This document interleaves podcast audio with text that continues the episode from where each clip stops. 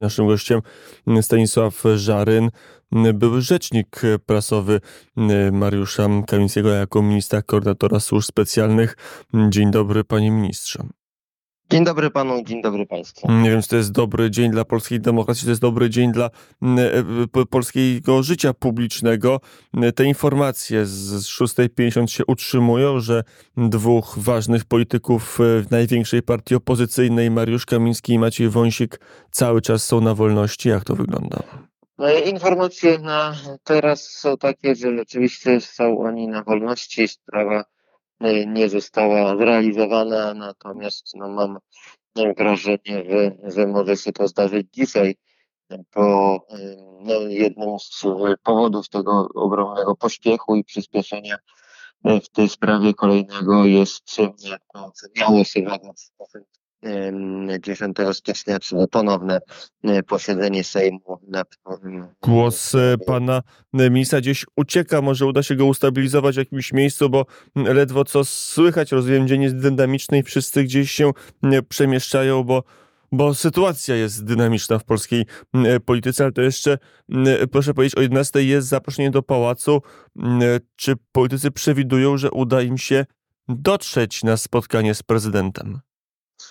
Taką mają nadzieję. Mam wrażenie, że, że to byłoby już bardzo niestosowne, gdyby e, im się nie udało, ale też będzie pewnym symbolem, jeżeli tam się spotkamy już bez nich e, na wolności. Mamy do czynienia niestety z pewnym działaniem, które jest złośliwe, które już jest nikczemne w mojej ocenie, więc niczego tutaj nie wykluczamy, ale liczę na to, mm, Panie ministrze, a mm, kwestia związana z tym wczorajszym postanowieniem, bo wydaje się, że sąd wydał to postanowienie nie mając akt sprawy i też sędzia, który wydał to postanowienie wydaje się być mm, sędzią zaangażowanym. No rzeczywiście to jest ciekawy wątek, na który pan zwrócił uwagę. Mm, wszystkie takie decyzje kontrowersyjne w tej sprawie i tak zwany wyrok apelacyjny i właśnie decyzję o doprowadzeniu, e, ale również tą ponowną decyzję Sądu Najwyższego chcą, czy wydawali, czy chcą wydawać sędziowie związani z tym stowarzyszeniem Justitia, które jest stowarzyszeniem po prostu zaangażowanym i aktywnym politycznie, a zatem mamy tutaj pewien przykład sekwencji, która się powtarza, że sędziowie związani z justicją wydają w tej sprawie wyroki w sprawie zupełnie politycznej. I ja mam wrażenie, że to, co się zdarzyło wczoraj, jest również podyktowane takimi bieżącymi potrzebami politycznymi, bo przecież wiemy, że Sąd Najwyższy y, podjął decyzję jednoznaczną w obu w sprawie obu panów ministrów, uznając, że mają oni nadal y, mandaty poselskie, bo ten wyrok z grudnia nie, y, nie, nie powoduje skutków formalno-prawnych z uwagi na ułaskawienie. A zatem mamy znowuż taką decyzję, która przypomina warcholstwo prawno-państwowe, co może skutkować dalszym pogłębianiem się kryzysu konstytucyjnego.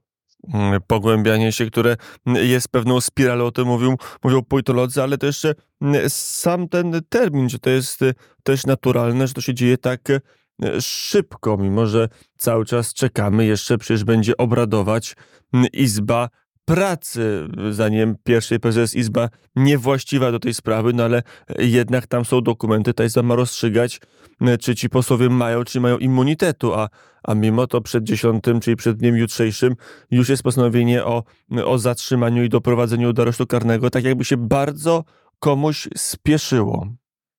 Też mam takie wrażenie, zresztą warto też e, wspomnieć o tym, co zdarzyło się przy wygaszaniu mandatów, czyli przy tym pierwszym postanowieniu e, marszałka Hołowni, które zostało obalone przez Sąd Najwyższy. E, wskażmy, że panom też bardzo się spieszyło, zarówno minister sprawiedliwości, jak i marszałek Sejmu działali wbrew procedurze, ponieważ informacja o tym ostatnim tak zwanym wyroku apelacyjnym nie została jeszcze e, odznaczona w Krajowym Rejestrze Karnym, a to jest jeden z formalnych kroków opisanych bardzo konkretnie w ustawie Kodeks Wyborczy, który jest wymagany do tego, żeby mówić o jakimkolwiek wygaszaniu mandatów. Także w tej sprawie wszystkim bardzo się spieszy, żeby dwaj byli ministrowie, którzy ścigali korupcję, trafili do więzienia i mam wrażenie, że tutaj chodzi o pewien gest w stronę najbardziej zaangażowanego elektoratu Platformy Obywatelskiej, e, czyli ta zemsta polityczna musi mieć jakąś twarz i wybrano na e, takich, na, na, tę, te, na te twarze ministra Kamińskiego i ministra Wąsika. Jak słucham polityków e, z prawej strony, to chce mi się zacytować daremne żale, próżny trud, bezsilne złożeczenia, przeżytych czarów, żaden cud nie wróci do istnienia. Czy jest poza tymi żalami, poza tym stwierdzeniem, że jest dualizm prawny, chaos prawny, kryzys konstytucyjny, coś politycy z prawej strony Pana zdaniem mogą zrobić? Tutaj trudno o jakąś skuteczną, skuteczny nowy pomysł. No, mamy do czynienia z decyzjami, które są podejmowane przez sądy. Możemy informować opinię publiczną, bo tutaj inform, taka świadomość społeczna myślę, że może odegrać dużą rolę, więc robimy to, będziemy robić, będziemy mówić, jaka jest prawdziwa przyczyna osadzenia ministra Kamińskiego i Wąsika w więzieniu, jeżeli do tego dojdzie. Mam wrażenie, że nacisk społeczny tutaj może mieć dużą rolę i może pokazać, że Platforma Obywatelska sama sobie zbudowała pewien mit założycielski, który może być dla niej społecznie niebezpieczny. E, to jest coś, co na pewno będziemy robić, jeżeli ten czarny scenariusz się ziści. Jeśli się e, czarny scenariusz e, ziści, e, mówi pan o nacisku społecznym. Ja przeglądam dzisiejsze wydanie Gazety Wyborczej. To ilość zdań na temat tego, co w Polsce legalne, jak powinien funkcjonować sądy i co złego i jak w tragicznym stanie polskie sądownictwo pozostawił, pozostawiło prawa i sprawiedliwość jest olbrzymia. Trzeba pilnie odsunąć neosędziów od funkcji orzecznictwa. E, czy Andrzej Duda stanie przed e, Trybunałem Stanu?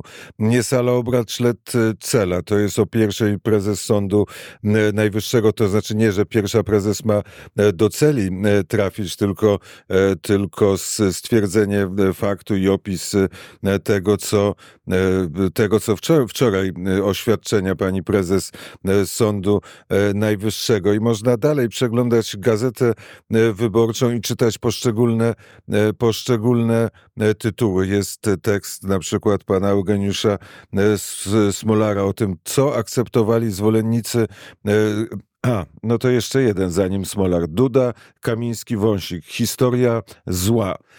To jest kolejny tekst w Gazecie Wyborczej, więc ta świadomość Polaków będzie i jest różna.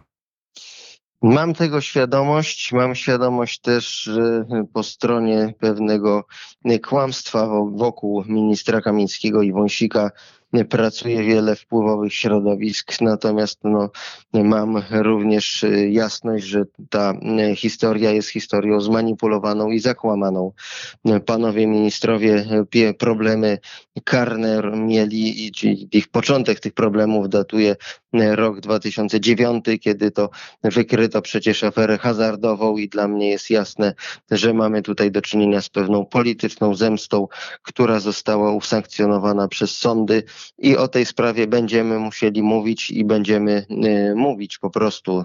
Y, oczywiście tutaj pracy jest bardzo dużo, żeby trafić z naszym przekazem również do tych środowisk, które są poddawane różnego rodzaju działaniom y, manipulacyjnym w moim odczuciu przez wielkie media. Mam tego świadomość i wiem, że jest to wyzwanie dla nas.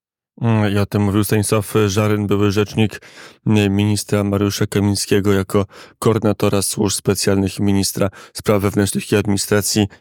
Mm, panie ministrze, dziękuję bardzo za rozmowę. Dziękuję bardzo.